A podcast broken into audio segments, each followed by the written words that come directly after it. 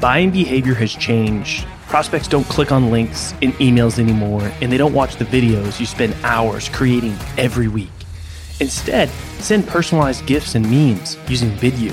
You can quickly create engaging, personalized content that immediately grabs your prospect's attention, helps you stand out in the inbox, and does it all without forcing them to click anything or go anywhere. Head over to vidyou.io slash salescast to sign up for free and spend less time getting your messages across and more time selling.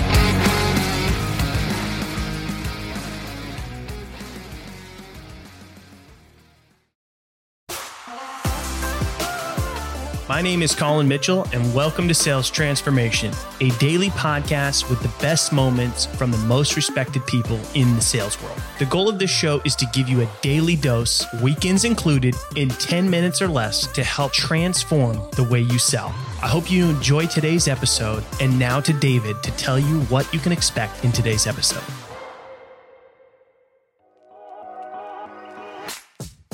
This mantra from Cobra Kai resonates to me very well as a salesperson, which is strike first, strike hard. And I'm relating it to our episode today because Bradley talks about the importance of posting on social as a salesperson. If a salesperson is not posting on social, he is essentially giving his competitor the chance to do so and connect to your prospect first. It's very important to be more active on social than your competitor, and you will learn more about it from Bradley in this episode of Sales Transformation.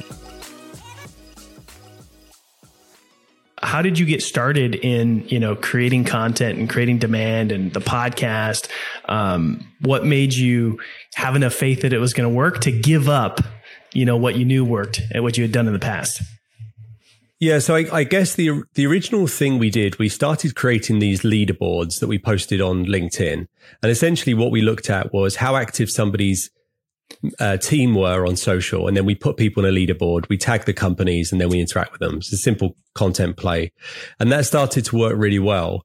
And this is know, this is four years into running an employee advocacy program, and I personally am probably not even posting on social, so we weren't living what we weren't we weren't living the story we were telling people.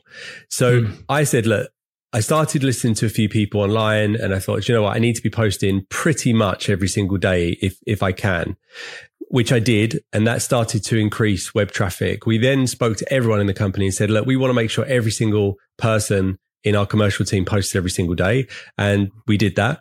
And our LinkedIn following grows consistently every single day. Our web traffic grows consistently every single day. So it was really just doing it and seeing, seeing the results that come.